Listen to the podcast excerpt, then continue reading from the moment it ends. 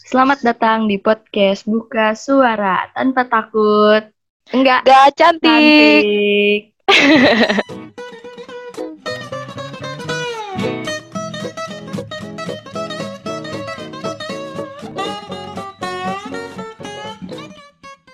Halo semua, selamat datang di podcast kita Garasi Buka Suara bersama gua Kirei dan gua Rara. Di podcast kali ini dipandu oleh kita berdua. Dan ini adalah sesi yang berbeda dari sesi Yara si Mama yang sebelumnya. Karena di sini kita lebih kita lebih membahas tentang apa, Ra? Tentang isu-isu keperempuanan, tentang mental juga, sama ya pokoknya sekitar kesehatan lah ya, Re ya. Jadi kita harap di podcast ini kita bisa lebih speak up, lebih aware, dan semoga bermanfaat juga buat teman-teman semua. Tapi disclaimer ya, kita di sini juga bukan orang yang selalu benar, pendapatnya selalu benar. Cuman ya saling belajar aja. Kalau misalnya teman-teman punya kritik dan saran boleh banget. Oke, lanjut ke pembahasan pertama kita. Sebenarnya nyambung sih tadi ya. Kenapa tanpa takut nggak cantik ya kan? Karena kita mau ngomongin seputar skincare. Iya, skincare. Tapi skincare-nya bukan tutorial skincare ya. Bukan tutorial makeup juga bukan. Kali gitu podcast beauty podcast. Tidak. Jadi gimana, Ra? Jadi gini deh, Rey. Arti skincare menurut lo itu apa sih? Skincare. Artinya apa? Kulit. Kulit. Care artinya perawatan kulit. Perawatan kulit. Dan lu sendiri nih, Rey, lu termasuk ciwi-ciwi yang pakai skincare gak sih? Gue pakai, Ra. Pakai lah. Emang lu gak pakai? Pakai, tapi ya gak banyak gitu loh yang gue pakai. Kalau lu sendiri sampai 7 step, 10 step gak sih, Rey? Kayak orang-orang yang lainnya. Gue aja gak ngerti step-step, pantas sebenarnya nih gue tuh pakai karena awal tuh emang gue gak ngerti ya, dan gue emang orangnya gak peka dan gak begitu tahu tentang dunia perbeautyan. Jadi ya gue pakai kalau misalnya gue ngerasa butuh aja gitu, karena gue tahu kalau misalnya gak diurus juga bahaya muka saya, bulu. Jadi ya sebatas aja. Aset soalnya ya. Aset. Berarti ini ya, Ria, kalau lu lebih ke pakai skincare itu sesuai kebutuhan gitu ya? Yuk, tepat. Ya, sama sih, kalau gue juga kayak gitu, sesuai kebutuhan. Latar belakang kulit muka gue tuh juga sensitif gitu, jadi nggak bisa sembarangan pakai skincare. Dan kayaknya semakin banyak skincare yang gue pakai juga malah makin breakout gitu loh, Rey. Jadi kayak yang perlu aja gitu, inti aja gitu, jadi paling cuma 3 step doang. Iya sih paling. Nah, tapi ini sih, Rey, gue pernah dapet pengalaman ya dari temen gue sendiri gitu. Ada beberapa temen gue yang gila-gilaan sama skincare. Gak apa-apa sih sebenarnya gila-gilaan gitu ya. Tapi ini bisa kena kepengaruh ke mentalnya dia, terus ke pola pikirnya dia juga gitu kan. Jadi temen gue ini sering banget nih gue perhatiin, Rey, kalau misalnya di kampus lah atau lagi main lah gitu kan. Misalnya nih gue lagi pengen beli makanan berat gitu kan buat makan siang gitu kan. Nah, kan pasti gue kalau beli makan siang itu kan pasti beli makanan yang nasi gitulah pokoknya kan, sama lauk gitu. Nah, gue selalu merhatiin dia, kok dia nggak pernah gitu ya beli makanan berat gitu. Dia malah lebih seringnya kayak beli makanan jajanan yang murah-murah aja gitu kan. Mungkin dia udah bawa bekal. Nah, mungkin bisa jadi. Tapi gue gak ngelihat itu bekalnya ada, dan dimakan juga gak ada gitu, Rey. Dia selalu sama lu ya? Maksudnya di jam-jam kuliah selalu hampir sama. Setiap hari gitu kan. Kalau lagi main juga sama dia gitu kan. Nah, terus gue tanya lah gitu kan ya. Kan gue tanya, lu kayaknya irit banget sih gitu kan. Kata dia jawab tuh, iya. Gue ngumpulin uang gitu kan. Ngumpulin uang buat apa? Gue bilang gitu kan. Nabung. Dia, iya, nabung. Jadi dia emang bener-bener disiplin banget tuh buat ngatur uangnya sendiri gitu kan. Nah, kata dia buat beli skincare gitu. Anjay. Dan selalu gue perhatiin kayak seminggu sekali lah ada, pasti dia selalu minta temenin gue buat temenin gue kesini yuk, gue pengen beli, misalnya mau beli krim atau mau beli masker atau mau beli apa gitu. Nah dari situ gue sampai mikir, ya Allah nih anak sampai segitunya gitu buat skincare, dia bela-belain dia nggak makan siang gitu. Mungkin kirain, ya dari rumahnya mungkin dia udah makan gitu ya. Oke, okay, tapi kan kalau misalnya lu kuliah sampai sore bisa iya sih gue jepu sih. Nah gak itu makan. Dia maksud gue apa dia nggak lapar gitu kan ya. Buat kesehatannya dia kan juga nggak baik gitu ya. Iya, kalau ketimbang muka doang, maksudnya bukan ketimbang sih, perut dulu kan harus diseimbangkan juga lah. Nah iya, apalagi dan kita anak kesehatan kan. Betul. Iya makanya itu. Nah tadi kan dari pengalaman temen gue, Re. Kalau dari temen lu ada nggak sih yang sampai kayak gitu bener-bener nyisihin uangnya buat skincare gitu? Kalau temen gue secara general ya. Maksudnya yang gue kenal gitu, ada mah ada, teman SMP ada, tapi apa ya, nggak, kalau gue nggak deket gitu sama mereka. Kalau yang teman-teman deket gue pribadi, life circle gue, alhamdulillah nggak ada sih Raya sampai kayak gitu. Jadi nggak menimbulkan toksik ke gue juga. Asik, aman berarti ya, aman. Mereka tahu skincare, mereka pakai lebih sering daripada gue. Tapi maksudnya mereka pakai dilihat dulu barangnya. Apa ingredientsnya apa yang mereka butuhkan juga, dan disesuaikan sama kulit dia juga sih. Jadi gue juga kalau misalnya pengen make, kalau misalnya gue ngerasa kulit gue kayak kering apa gimana ya, pasti gue konsulnya ke temen-temen gue karena mereka ngerti. Ya setuju. Berarti intinya kayak pakai skincare dengan bijak gitu ya. Oi mantap. Iya. Nah lanjut nih, tadi kan gue udah ceritain pengalaman temen gue juga. Nah, kalau misalkan berdasarkan pandangan lu, menurut lu tuh temen gue yang kayak gitu sampai sebegitunya itu disebabkan apa sih, Ray, menurut lu gitu? Kenapa sih temen gue sampai rela banget gitu isiin uangnya demi skincare? Penyebabnya apa menurut lu tuh? Penyebabnya kalau menurut gue ya, ini kan gue cuman berandai-andai aja ya. Mungkin bisa jadi, maksudnya dia ada teman lagi kan selain lu gitu, teman di kuliah atau teman rumahnya. Ya bisa jadi toksik dari teman-teman dia juga yang pertama. Terus bisa jadi dia sering lihat juga tuh di sosial media beauty vlogger atau ya influencer yang tentang kecantikan. Terus dia jadi pengen gitu ngeliat muka yang mulus-mulus. setuju. Dan mungkin juga ini persepsi orang sih tentang standar kecantikan itu sendiri. Nah, standar kecantikan berarti ya masalahnya. Emang standar kecantikan di Indonesia itu kayak gimana sih? Menurut lu standar kecantikan di Indonesia gitu, Rey? Menurut gue ya yang itu, yang bening-bening, yang mulus bet kayak artis-artis Korea dah, kagak ada. Asik. Gak ada apa, nggak pocal, nggak bopeng, nggak berjerawat. Betul. Ya, gitu deh. Nah ya, nah ngomongin standar kecantikan, gue ada referensi nih dari jurnal, dari penelitian yang dilakuin sama Zep Beauty Index di bulan Agustus 2018. Pada 17.889 wanita. Itu dilakuinnya di 5 kota besar di Indonesia. Nah, hasil dari penelitiannya itu menyatakan bahwa 73,1% wanita di Indonesia memiliki pendapat bahwa cantik adalah memiliki kulit yang bersih, cerah, dan glowing. Wow, sudah terang. Udah jelas banget. Lebih dari 50%. Iya. Iya makanya itu. Nah terus dari penelitiannya itu juga diketahui nih sebanyak 48,1% remaja usia kurang dari 18 tahun mulai menggunakan skincare ketika berusia 13-15 tahun. Nah berarti nih Rey, kalau umur 13-15 tahun tuh sekitar kita kelas berapa ya? 13 SMP ya?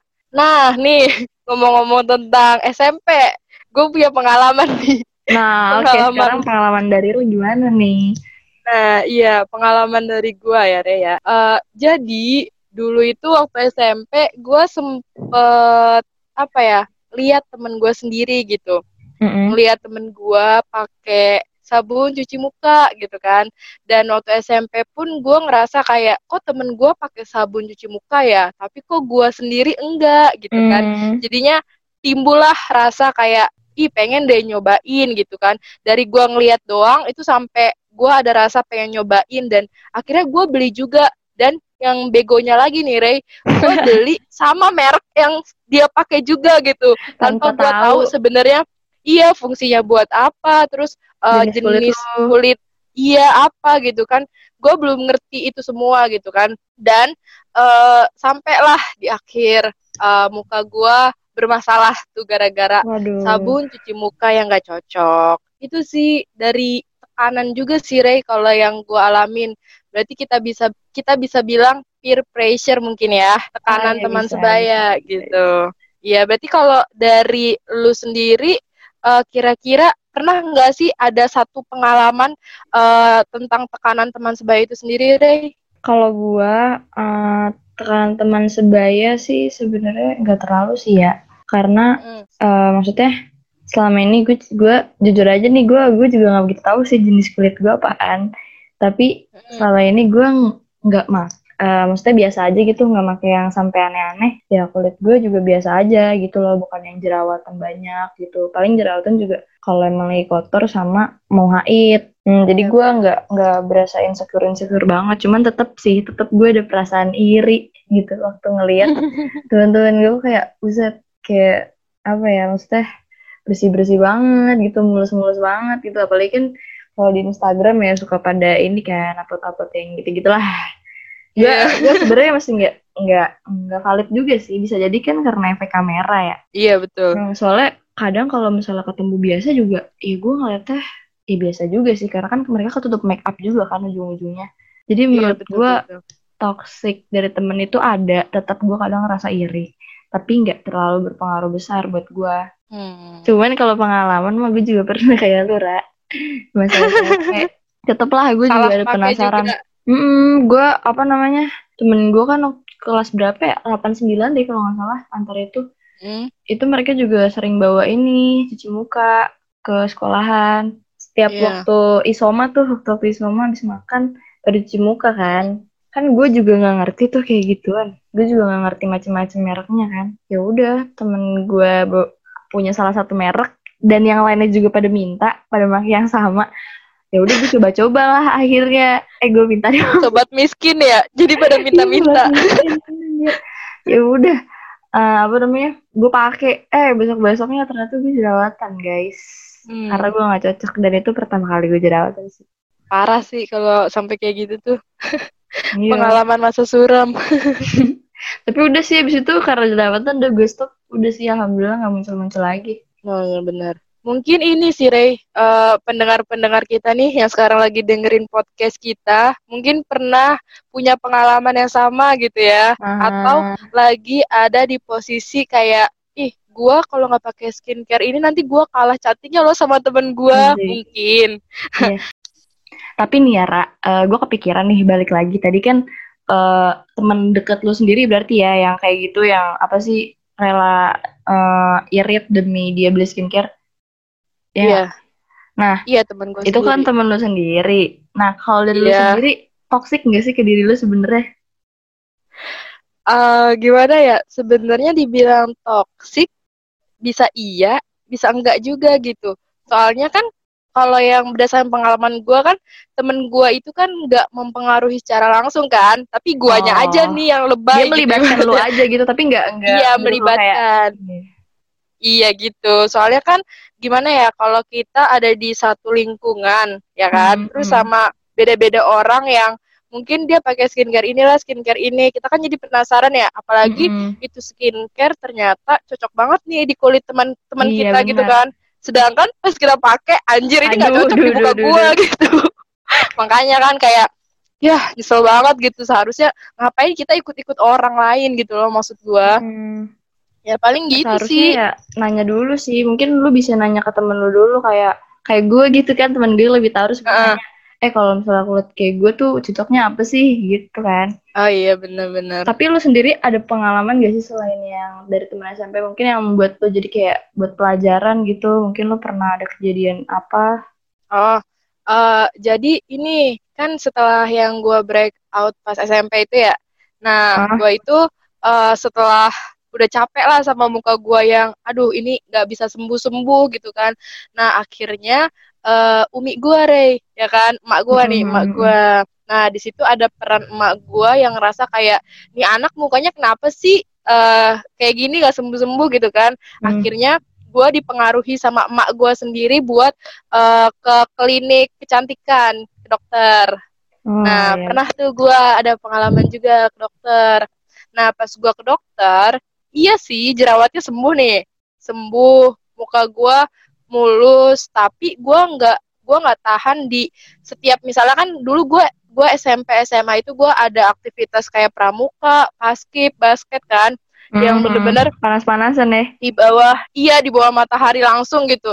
Nah muka gue tuh nggak tahan di matahari gitu, jadinya merah kayak udang rebus gitu loh Rey. Nah di situ juga gue ngerasa lagi, ya Allah ini muka udah sembuh tapi kenapa sekarang muncul lagi masalah lain gitu kan, merah kayak udang rebus itu. Nah dari situ tuh bener-bener tuh yang namanya tekanan dalam diri gue sendiri sih sebenarnya, terkhususnya itu bener-bener kayak aduh gue udah capek dah sama semua ini gitu, gak udah bakal sembuh atau enggak gitu kan.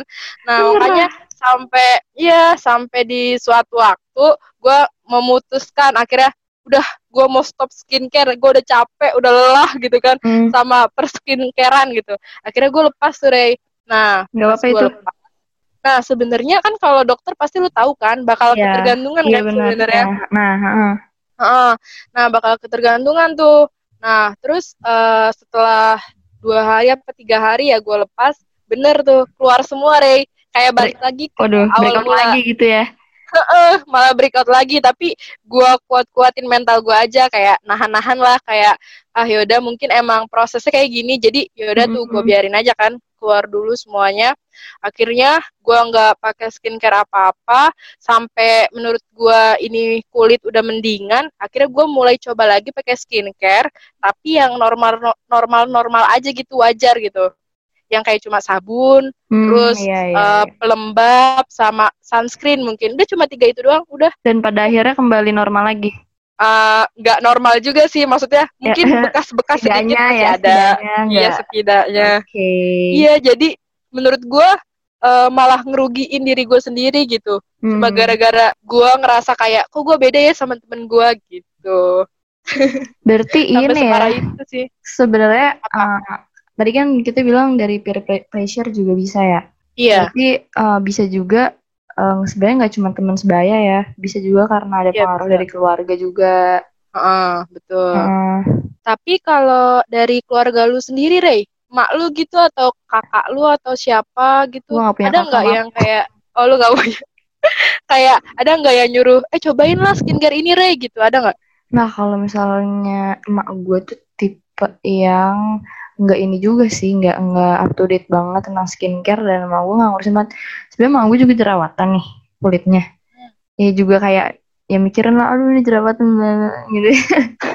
Nah tapi nggak yang kayak Put kamu pakai ini ya, biar nanti kamu nggak jerawatan gitu, atau biar kamu pakai enggak sih. Dan emak gue juga makanya yang sebatas wajarnya gitu, kayak paling cuman toner atau apa, itu juga abisnya lama banget sumpah. Iya benar-benar. Iya, irit-irit ya.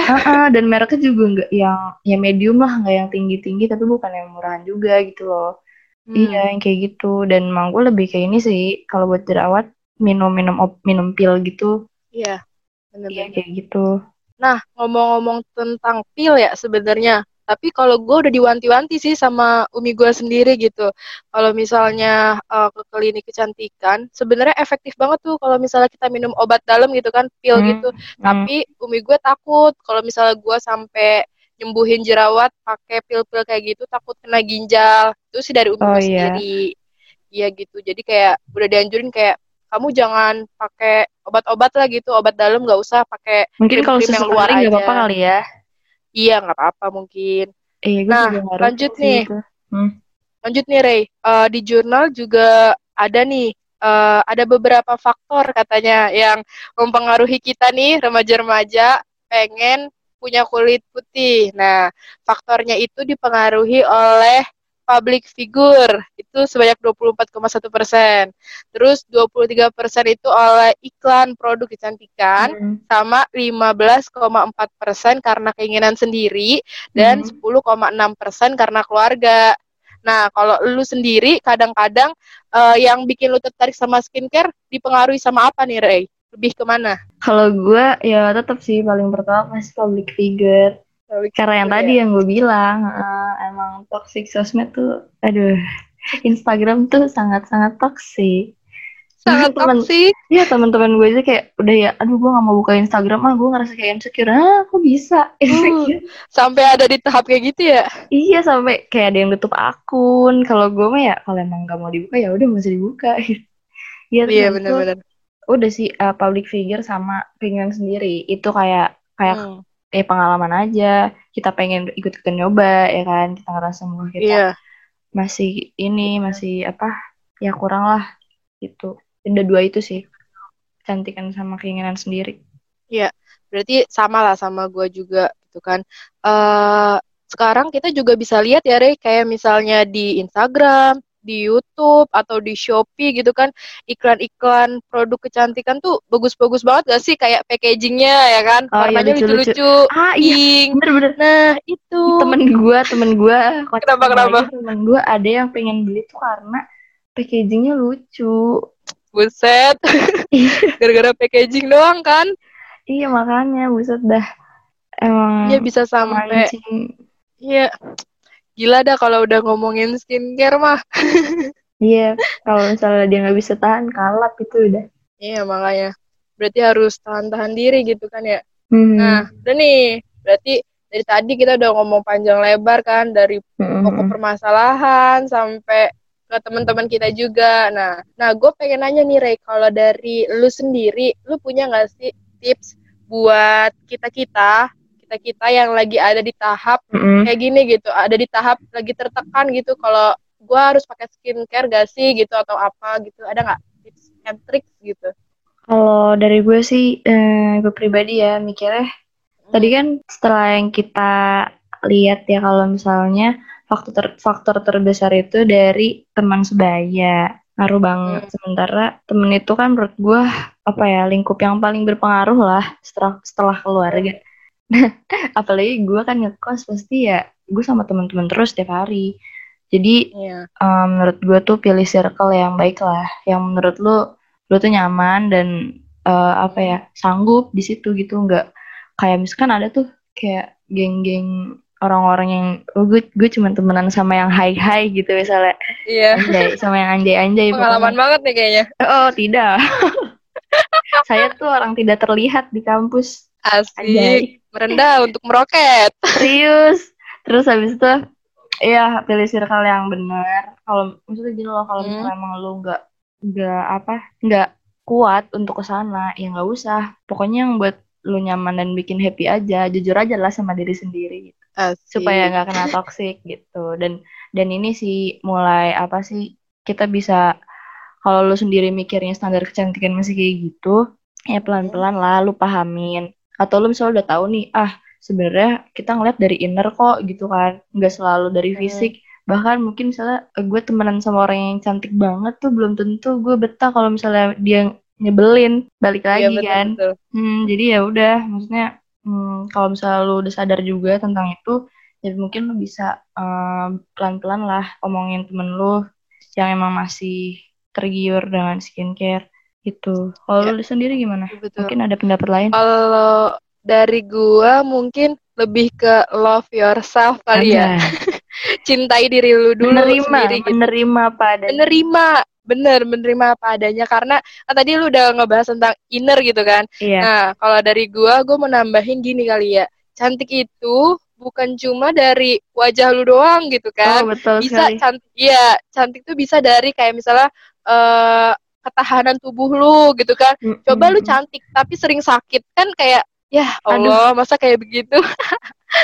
Mungkin bisa lu perhatiin lagi kayak olahraga lu, misalnya seminggu lu harus minimal harus olahraga lah, misalnya kayak gitu. Terus misalnya zat gizi yang ada di tubuh lu kayak gitu. Terus mental juga. Lu gitu kan.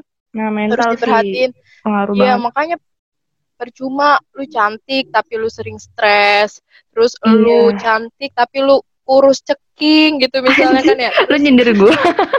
Enggak ada maksudan. Misalnya kayak gitu sih, lebih ke cintai diri lu sendiri. Iya, karena ya itulah hakikat beauty privilege sebenarnya, guys. Iya, betul. Tolong lah. Banget. Iya, mungkin kayak gitu sih gitu kan sejauh ini. Nah, ini deh Rey, sekarang closing dari diri lu sendiri gitu. Pesan lah, bisa dibilang pesan buat teman-teman kita gitu.